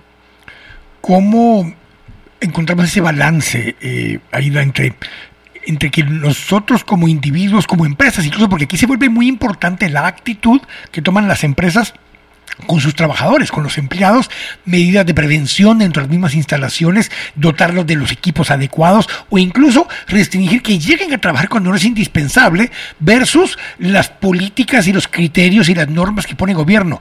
¿Dónde está ese eh, balance? Porque poco a poco, tarde o temprano, habría que empezar a abrir. Si es muy temprano, con mayor razón las empresas podemos hacer algo. Eh, pues sí, se podría hacer algo si se implementan las medidas en los lugares de trabajo, pero ya vimos con anterioridad que, no. que, por ejemplo, en las maquilas hubo contagios masivos de los que ya después no se dijo mucho, eh, porque no se cumplían las medidas de distanciamiento, etcétera, o sea, no se cumplen en todas partes. Lamentablemente muchas personas no tienen claro o no les importa realmente que se enfermen los trabajadores y como muchos trabajadores jóvenes pasan esto de una forma leve, con síntomas leves, pues creen que tampoco es complicado. El problema es que si alguien de la familia se complica, no va a haber capacidad para atender a esas personas en el sistema hospitalario, ni privado ni público. Hoy había mucha crítica justamente con lo que pasó entre transporte extraurbano o incluso las tomas que hay de la terminal, que yo reitero y digo, esas tomas que vimos hoy de la terminal han sido igual los últimos cuatro meses, todos los días lunes de 4 o 9 de la mañana, no fue hoy, hoy porque lo fueron a buscar con las cámaras, Aida, pero eso pasa todos los días lunes eh, y un par de veces más a la semana en otros mercados. Cuando tenemos mucha parte de la población que depende económicamente de, de, su día a día, exigirle que no vaya a trabajar y de pronto le dices, mire, vaya, pero salga con cuidado, ves lo que sucede. Eh, ¿es, ¿es, evitable esto? ¿Hay, ¿Hay forma de evitar que la población salga a tratar de ganarse la vida y al mismo tiempo no contagiarse? Definitivamente con el más del 75% de personas trabajando en la informalidad es imposible decirle a las personas que no salgan a buscarse la vida, ¿verdad? Es diferente a nivel de empresa donde se, se tienen otros uh, criterios, otros parámetros y se pueden tomar medidas, por ejemplo, ya se puede decidir, pero si una persona está en el, un mercado, etcétera, es bastante difícil que no se contagie. O sea, aquí lo que hace falta es educación a toda la población. Eh, los criterios, pues yo creo que ya se habló de ellos, de que están eh, poco comprensibles para la población. Solo con eso ya tenemos un problema ahorita, porque si no entendemos bien cómo estamos, qué medidas tenemos que tomar, eh, cómo está nuestro municipio, es difícil que nosotros tomemos medidas para cuidarnos, porque no vamos a saber realmente cómo está la situación. Y para esas medidas se necesita el número de pruebas, ¿verdad? Porque no es lo mismo si hacemos muchas pruebas donde hay más casos y no sabemos cómo están, o sea, por eso siempre se ha hablado del tamizaje, de hacer pruebas en todo el país, etcétera. Entonces, eh, lo más importante aquí sería educación. No se le puede impedir a la gente que salga, pero si se le educa realmente puede existir la posibilidad de que lo cumpla, porque también lo hemos visto en otros países. O sea, en Barcelona abrieron dos semanas y ya cerraron otra vez. Correcto. ¿Verdad? no es solo educación del nivel educativo, porque muchas personas aducen sí en Guatemala, pero no es eso. Son personas profesionales que están incumpliendo porque creen que no les va a pasar. Ahora, pero justamente basado en eso, asumiendo que tarde o temprano muchos se irán contagiando, eh, ¿dónde está ese balance entre que en ciertos espacios donde compartes con otras personas puede haber algún nivel de rastreo o de trazabilidad que tú sepas, bueno, yo estuve en tal supermercado y en ese rango de horas que estuve ahí hubo alguien más que estuvo contagiado? Hay apps tecnológicos que lo permiten hacer, hay formas de darte seguimiento por medio de rastreo con llamadas por teléfono y ver, tú entraste al supermercado. O sea, hoy eh, nadie sabe a dónde fuiste, más que tú, y tú no sabes si alguien que estuvo en el mismo lugar que tú se contagió. Entonces, ¿cómo podemos nosotros eh, estar seguros si hay que darnos algún seguimiento, algún tratamiento, si no sabemos dónde eh, pude haberme contagiado? O asumimos que en cualquier lugar me pude haber contagiado. Mira, lo ideal sería identificar dónde se pudo haber contagiado uno, porque si se supone que la idea de las alertas y los semáforos es abrir o cerrar según cómo se esté comportando el virus en ese lugar, para eso tenemos que tener los datos de ese lugar, ¿verdad? Esto de las aplicaciones ha funcionado en Taiwán, ha funcionado en Tailandia, ha funcionado en otros países, pero requiere que las personas tengan teléfonos con este tipo de aplicación. Y tú sabes que en la última en COVID, el 4.9% de toda la población guatemalteca tenía acceso a Internet, teléfonos celulares, eh, smartphones, etcétera. Y en el interior del país eso no es posible. Entonces, por eso se tienen que buscar estrategias diferentes para cada región y se tiene que fortalecer el primer nivel de atención en todo el área rural. Mira lo que está pasando en, San Lucas Tolimán, que la gente se enfureció y puede seguir pasando porque la gente está desesperada por trabajar. Y si no ha habido casos o los casos que ha habido son leves, creen que no existe. Es ahorita un problema, que la gente cree que no existe. Cuando esto llegue a azotar al área rural, donde para ir a un servicio de salud tienes que caminar horas, donde no va a haber quien te atienda, para ir al hospital no vas a llegar vivo. Simplemente eso va a ser lo que va a pasar. Entonces, esto se puede contener ahorita, todavía tal vez se puede contener en el área rural, pero si se abre el transporte público de un lugar a otro, pues va a haber mayor movilidad y mayor cantidad de personas en riesgo de llevar el virus a sus comunidades. Entonces, la estrategia no se puede pensar igual en todo el país. Tiene que hacerse estratificado, tiene que hacerse de acuerdo a las necesidades de cada región. No se puede pensar igual en el área metropolitana que incluso en San Juan, Zacatepeques o en Chuarrancho o no digamos en Senaú. No se puede aplicar lo mismo. Debiésemos tener una estrategia mucho más diferenciada tanto para la contención o gestión de la enfermedad como la parte económica. Sí, y para la vigilancia epidemiológica, ¿verdad? Porque no es lo mismo vigilar por teléfono donde yo sé que voy a tener señal, a donde te voy a llamar 20 veces y te tienes que subir a la montañita que está por el árbol de mango para que te llegue la señal. O sea, nunca te voy a contactar. Entonces, sí tiene que ser diferenciado porque también las actividades económicas son diferentes. Un campesino que está en su terreno solo no se le puede multar por no tener mascarilla si está solito trabajando, es diferente. Claro, no va a tener un impacto de contagio. Exactamente, por eso se tiene que hacer diferenciado según cada región y cada región tiene sus particularidades y tiene que hacerse en los idiomas, ¿verdad? Es diferente si tú vas a trabajar con la gente de Zacapa que si vas a trabajar en Alta Verapaz, que si vas a trabajar en Huehuetenango. Entonces, tiene que hacerse diferenciado, no se puede hacer una estrategia única para todo el país. Comentario final con respecto a, lo que escuchaste del doctor Asturias. Eh, que de todo. Bueno, eh, por eso digo, algo, algo que te haya llamado la atención de lo que conversamos con él, porque hablamos de distintos temas de inconsistencias en números, de inconsistencias en los parámetros, eh, de lo que hablé con, con él, algo que te haya llamado más la atención para poder resaltar. Bueno, yo pienso que ahorita los semáforos está así como está, no sé qué tanto nos vaya a servir porque yo no veo mayor diferencia, por ejemplo, entre el rojo y el naranja. Correcto. Y eso no ayuda a ningún empresario a decidir qué hacer, a ningún transportista, a ninguna persona eh, que vende, tiene su venta en la tienda o en un mercado. O sea, ¿cómo lo va a hacer si no le queda claro? Porque tú ves en un lado una cosa, en otro otra, no queda claro. Entonces, si no hay una información consistente, es difícil que podamos tomar cualquier medida. Y pues yo espero en Dios que no estemos de aquí a unas tres o cuatro semanas lamentando esto, de verdad.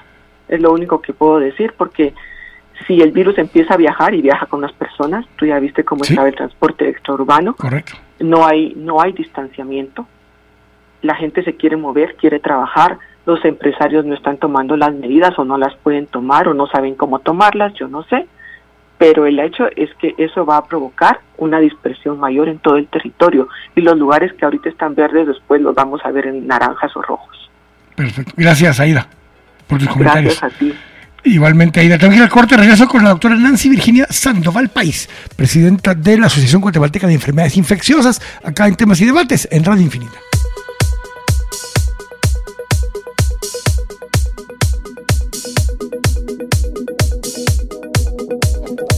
Estamos de regreso acá en temas y debates. Aquí en Radio Infinita nos acompaña ya en línea la doctora Nancy Virginia Sandoval Pais, infectóloga, presidenta de la Asociación Guatemalteca de Enfermedades Infecciosas y que nos ha acompañado aquí varias veces, desde hace algunos meses, acá tocando estos temas. Así que, Nancy, ¿cómo estás? Buenas tardes. Buenas tardes, Quique. Gracias por la invitación. Eh, aquí estamos para ver qué podemos comentar. Pues te agradezco mucho. Uno, estuve leyendo y haciendo algunas preguntas de las que tú misma me hacías en el Twitter, pero dos, empecemos por esa parte. Eh, ¿Tú qué piensas del sistema de alerta, de los cambios que hubo de la versión original a esta versión eh, para su implementación el día de hoy? Bien, yo antes que todo quisiera decir que para hablar de una implementación de una de la desescalada, lo primero que tendríamos que hacer es eh, tomar en cuenta los bases o los lineamientos o las características necesarias para realizar la desescalada, de las cuales no cumplimos ninguna, que es... Que estaba en el 146-2020. No, no, no, que vamos, cuando hablamos, ese no, es, cuando hablamos de, la, de los criterios, que hablamos de que la transmisión esté controlada, el sistema de salud tenga capacidad para identificar, testar, aislar y tratar los contactos, controlar los brotes, preventivas estándar, comunidades tengan conocimiento, la calidad de los datos, es decir, de los criterios internacionales que se manejan para decidir una desescalada, Guatemala desde luego no están, vamos con ninguno, y cuando hablamos de que la transmisión esté controlada o a la baja, empecemos por ahí, ¿verdad? Tampoco, o sea, ¿tú crees las cifras o las tendencias eh, que, que, que, que, se han ido mostrando, crees que no es una representación real de lo que está pasando?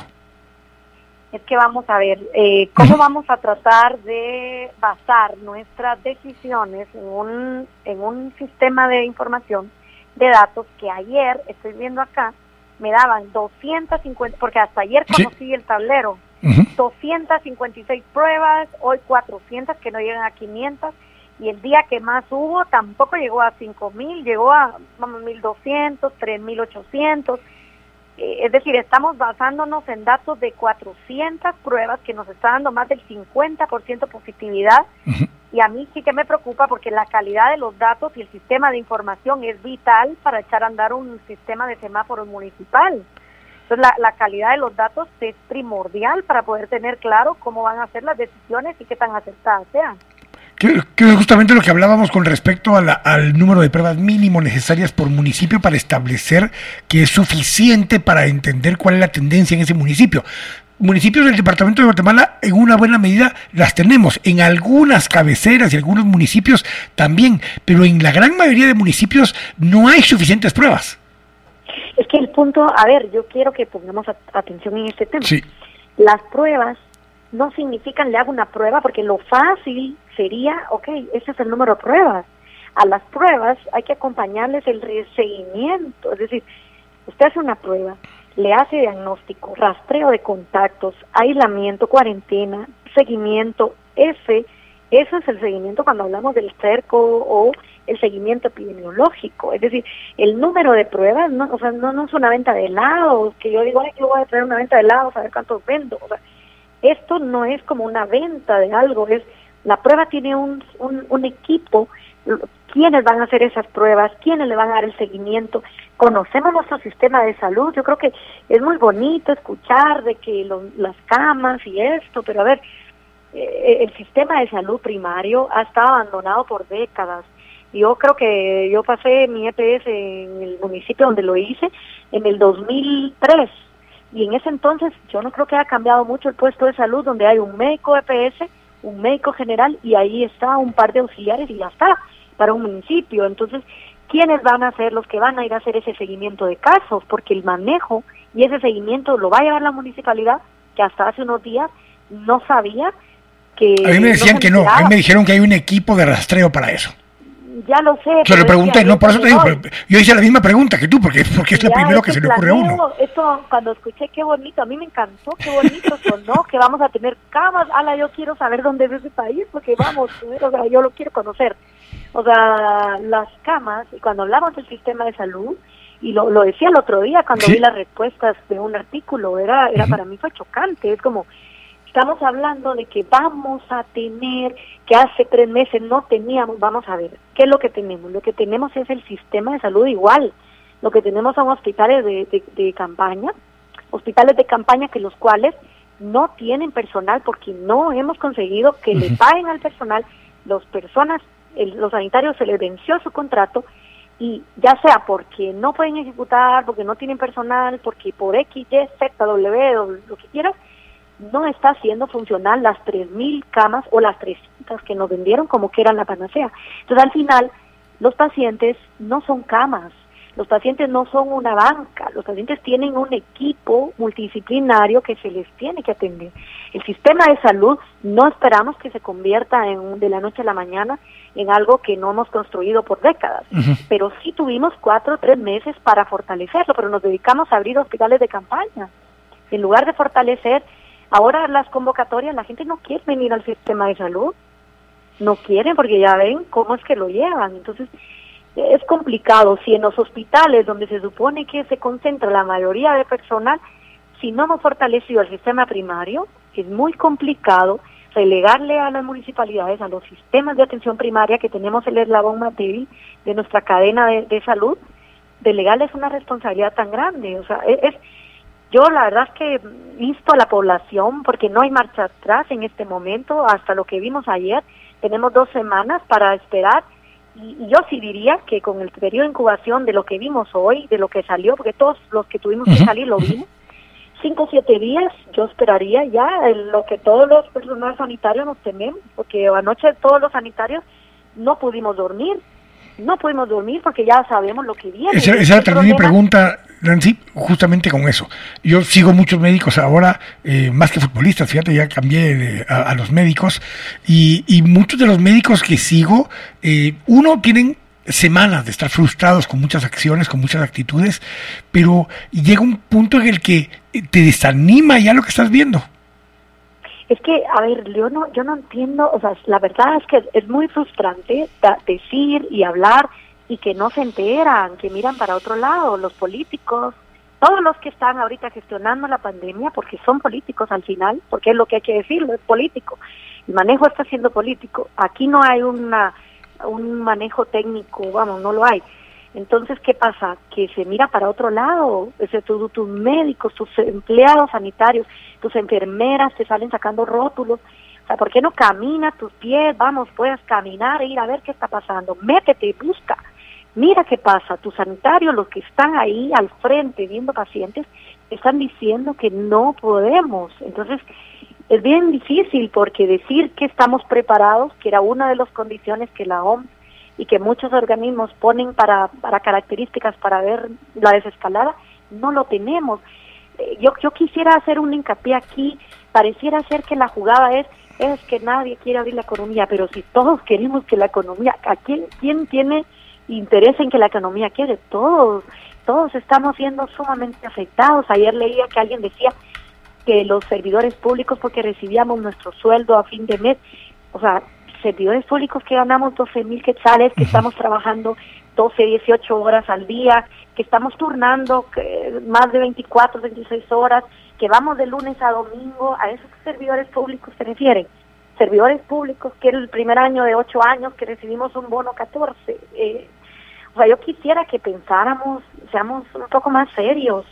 Estamos pasando decisiones eh, de, digamos, son decisiones que nos competen a todos. O sea, nosotros, si no nos cuidamos todos, no estamos bien todos. Esto es lo que no se han enterado, Quique. Ahora, pero justamente basado en eso y entendiendo que es un falso dilema esto de la o, la economía o la salud, son ambas y ambas hay que atenderlas y entendiendo que eso es así, eh, si no hay eh, salud no hay economía, decía el presidente en una de sus alocuciones, pero eh, ¿Qué cambiarías tú ahorita del sistema de alerta o simplemente crees que no era el momento todavía de empezar? No, no, no, claro, estoy clarísima. El momento vamos, cero de seis, no había ni un criterio.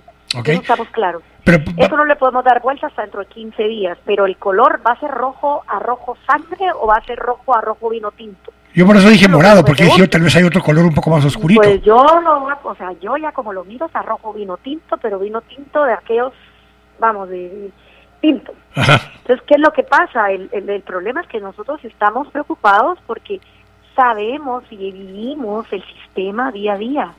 No están bajando los casos. Eso no está bajando, no hay una bajada y el plan para desescalar era que hubiera dos semanas de bajada. Claro, pero si te haces 200, 500 pruebas, a lo mejor en cuatro o cinco días para atrás juntamos las 5000 de las que tanto... Yo, tanto a la doctora Pesarosi como al mismo eh, doctor Asturias les pregunté hace un par de semanas que los entrevisté eh, con respecto al 146-2020 y lo que estaba ahí en la desescalada. Y la respuesta fue que no, no tenían nada que ver una cosa con la otra.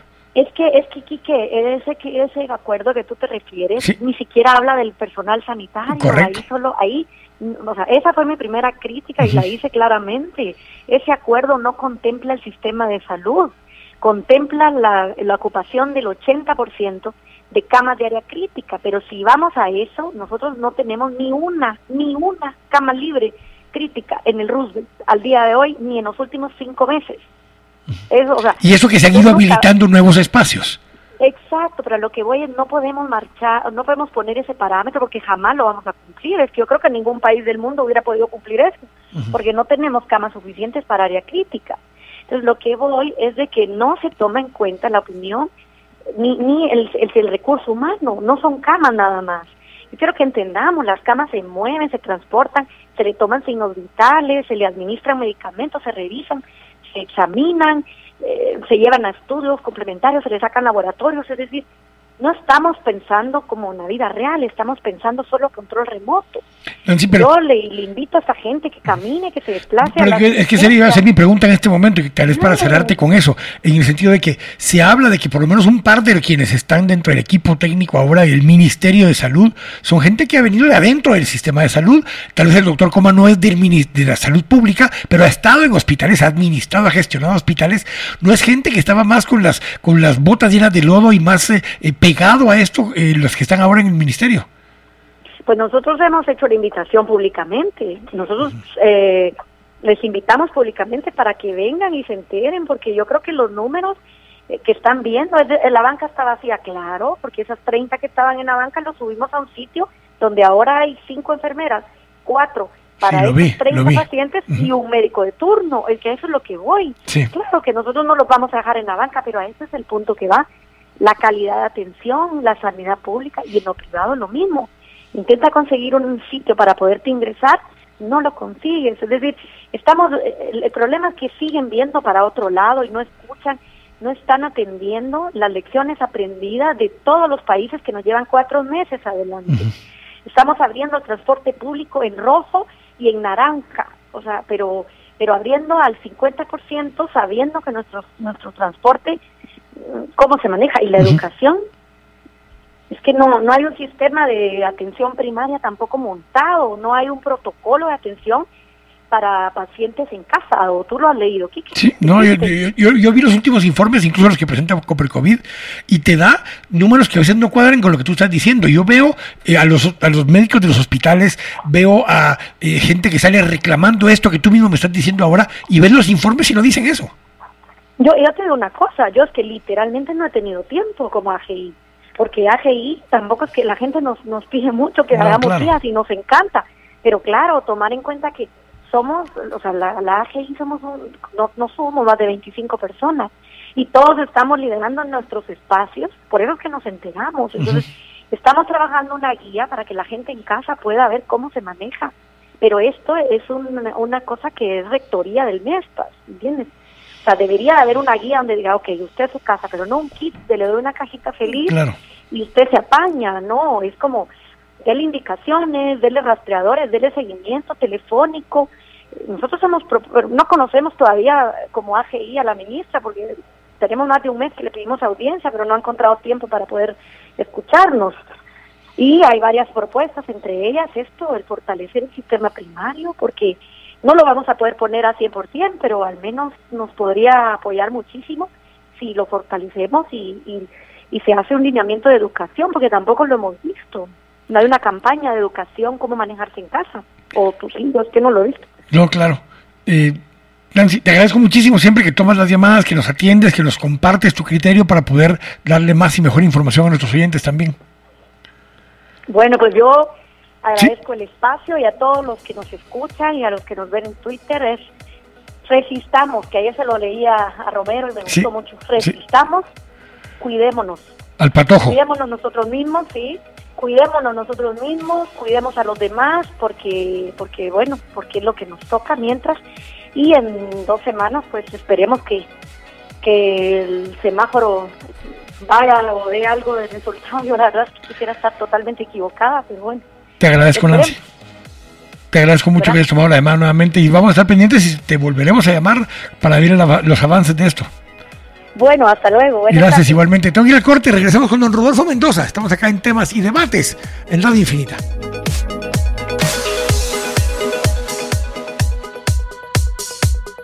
Estamos de regreso acá en temas y debates aquí en Radio Infinita, terminando este programa del día de hoy analizando el sistema de alerta y para ello terminamos con don Rodolfo Mendoza que ha estado publicando acerca del tema hace dos semanas que lo plantearon, él hizo eh, comentarios acerca de que debiera ajustarse.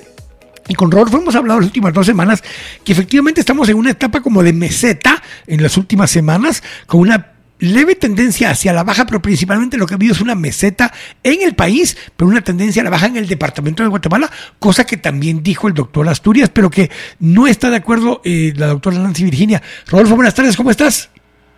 Muy buenas tardes, Quique. Saludos a todos. Gracias siempre por tomarnos llamada todas las semanas, a veces lunes, a veces martes, pero aquí nos acompañas a tratar de, de, ir desenmarañando este, este relajo que tenemos frente a nosotros.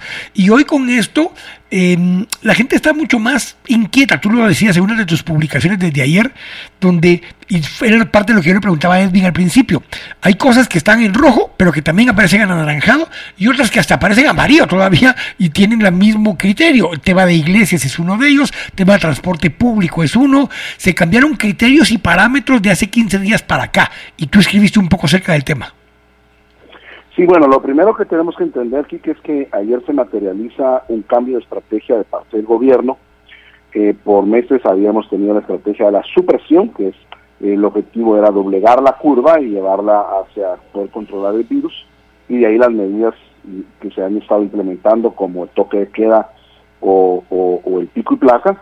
Y hace tres semanas empezamos a escuchar al, al gobernante cambiar el discurso y decir, tenemos que aprender a vivir con el virus y esa es una estrategia más de mitigación, que es eh, no doblegar la curva, digamos, desentendernos por completo de, doblegar la curva y únicamente mitigar el impacto, tratar de gestionar nuestra ocupación hospitalaria y, ir viendo cómo el país va activando con una curva de contagios aún en crecimiento. Eso es lo que tenemos ahora.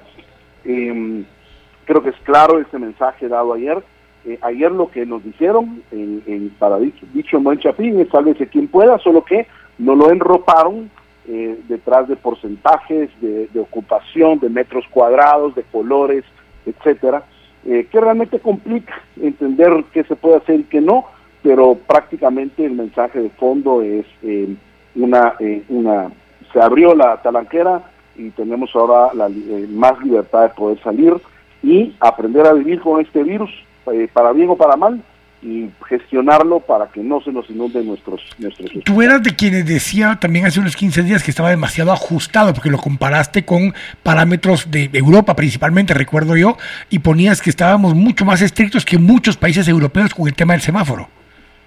Y todavía sigue así. Eh, a pesar de que lo subimos a 55. A pesar de eso. Y, y, y, ojo, la subida a ese 55 es complicado, porque no solamente es 55, sino es una tabla donde le dan puntos a la cantidad de casos, al porcentaje de pruebas y a la cantidad de pruebas. Es muy complicado realmente calcular ahora cada uno de los colores. Pero eh, ese semáforo surge de documentos que, que hay a nivel internacional, uno es un estudio en Harvard, otro es algo que la OMS hace, acerca justamente de esos colores por cierta cantidad de habitantes, pero ellos lo hicieron por eh, casos de ese momento, del promedio de ese momento, y Guatemala en cambio lo hace por la suma de 15 días. Entonces siempre iba a ser 15 veces más, más difícil poder llegar a esos colores. Como estamos ahora aquí, que eh, yo veo muy difícil llegar un día a naranja, eh, no digamos a verde, el mismo, la Copercovía ha dicho que faltan por lo menos cinco meses para llegar a verde. yo lo veo muy difícil porque ya Guatemala tenía una meseta, como bien dijiste al inicio, que probablemente iba a subir en dos semanas de todos modos, si no se hubiera abierto. Y esto es importante decirlo. íbamos a subir sin importar si se hubiera abierto o no. Correcto. Porque tenemos eh, todos los departamentos del noroccidente ahorita subiendo, con la excepción de Solola. Entonces íbamos a subir en dos semanas y ahora la apertura pues obviamente va a hacer que exista una mayor aceleración. Entonces van a subir los casos, eso es sin cuestionamiento alguno que va a pasar. La única pregunta es ¿Cuándo lo podemos esperar? Pero esa fue la pregunta que yo le hacía también, entonces, en todo caso, al doctor Asturias. Es, ok, si ya en rojo, que es donde estamos hoy, que es supuestamente lo más estricto, ya se pueden hacer muchas cosas, ¿cómo vamos a llamar a lo que hagamos después? Yo le pregunté si morado o, rojo doble o qué, porque, porque no el entiendo. Rojo dejó de ser rojo. El rojo de este semáforo la vía en este momento y prácticamente lo que antes habían anunciado que se podía hacer en anaranjado, ahora se puede hacer en rojo. Eh, quiere decir que, pues, por lo que entiendo, el gobierno, según las medidas de ayer, está renunciando a, poner medidas más duras. Porque después del rojo, como dices, ¿qué toca? ¿El colorado? ¿Qué nos vamos a inventar? Entonces, em, por eso digo, creo que el, mensaje es vamos a mitigar el impacto, vamos a crecer con esto.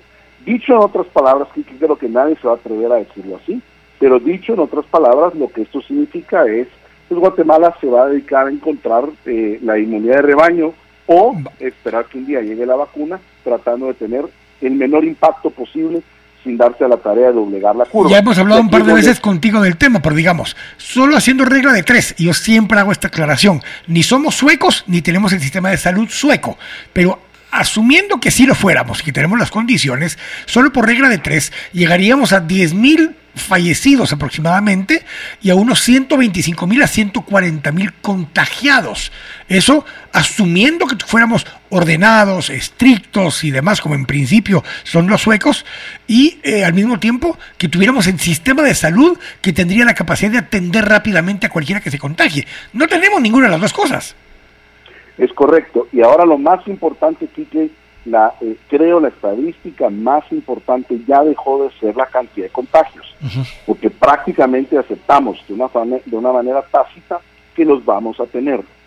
La, la estadística más importante ahora se convirtió en la ocupación hospitalaria. Solo te voy a hacer una pregunta. ¿Estamos en 100.000 contagiados para final de agosto? Ah, sí, por lo menos. Por lo menos, ¿verdad? Sí. O sea, yo te lo digo para estar claros, que por ahí vamos. O sea, mínimo 100.000 contagiados para final de agosto.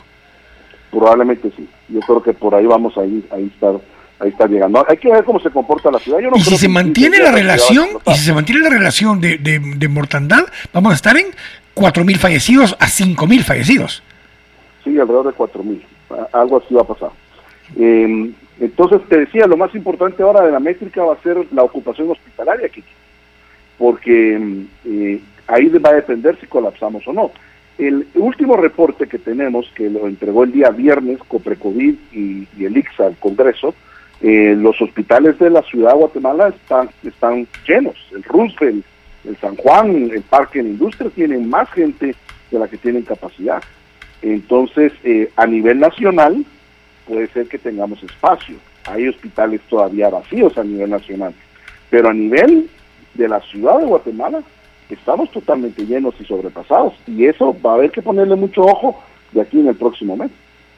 Porque si ya estamos así y se va a duplicar, o sea, vamos a llegar a 100 mil contagiados, que otra vez asumamos que la gran mayoría de esos contagiados estarán en casa y serán o asintomáticos o leves sintomáticos, pues estarán en casa, pero tendrán que ser atendidos. Pero los que terminarán yendo a hospitales, a pesar de que sean solo el 5 o 10%, va a ser un 5 o 10% de un número altísimo. Es correcto, si el 5% de 100 mil, estás hablando de 5 mil personas y actualmente nos estamos en deuda en las camas de la capital.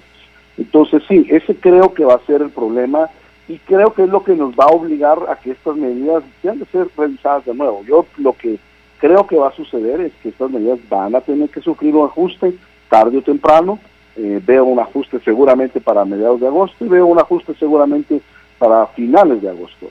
Eh, ya sea en algunos para endurecer algunas cosas o para flexibilizar otras, creo que va a ser necesario. Hablábamos del tema de las iglesias, por ejemplo, creo que ese es un, tema que va a tener que ser revisado. Eh, le dejaron en color verde 30 minutos máximo una ceremonia religiosa y, solo para, para ponerte este ejemplo, para demostrar, digamos, lo que no hace sentido.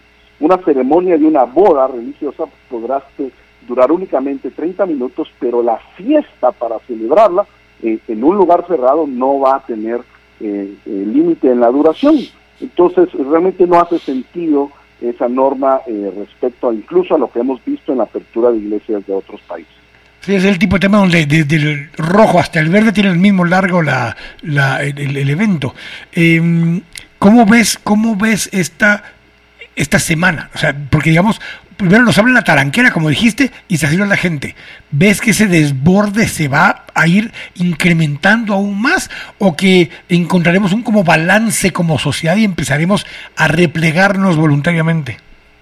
Yo creo que le vamos a encontrar un balance. El día de hoy puede haber sido una excepción, pero si vemos lo que pasó en Europa, y estoy hablando de los países que controlaron el virus y que sea llevaron el virus hasta su punto donde controlaron los casos nuevos, Francia, Italia, España, eh, en su momento, eh, Bélgica incluso, esos países, su ciudadanía no se activó al 100% y no estaban en pleno crecimiento los casos.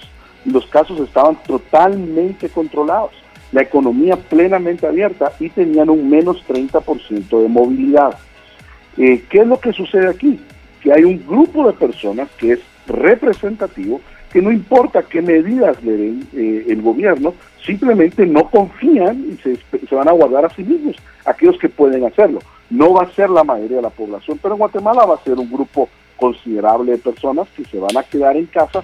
Entonces, lo que estamos sabiendo es que vamos a tener tal vez más actividad que antes, pero no necesariamente vamos a ver una eh, reactivación económica, que es una cosa muy distinta. Correcto. Vamos a ver más gente probablemente salir a trabajar, pero no necesariamente más consumidores llegar a consumir.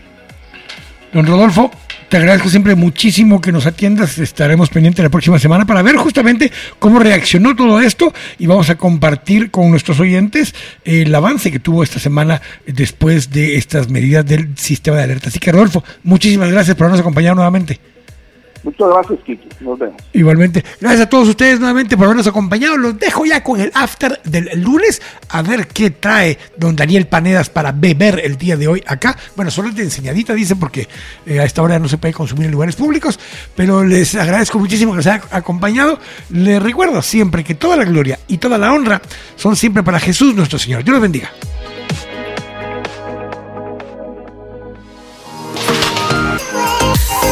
Lo distinto te ha encontrado.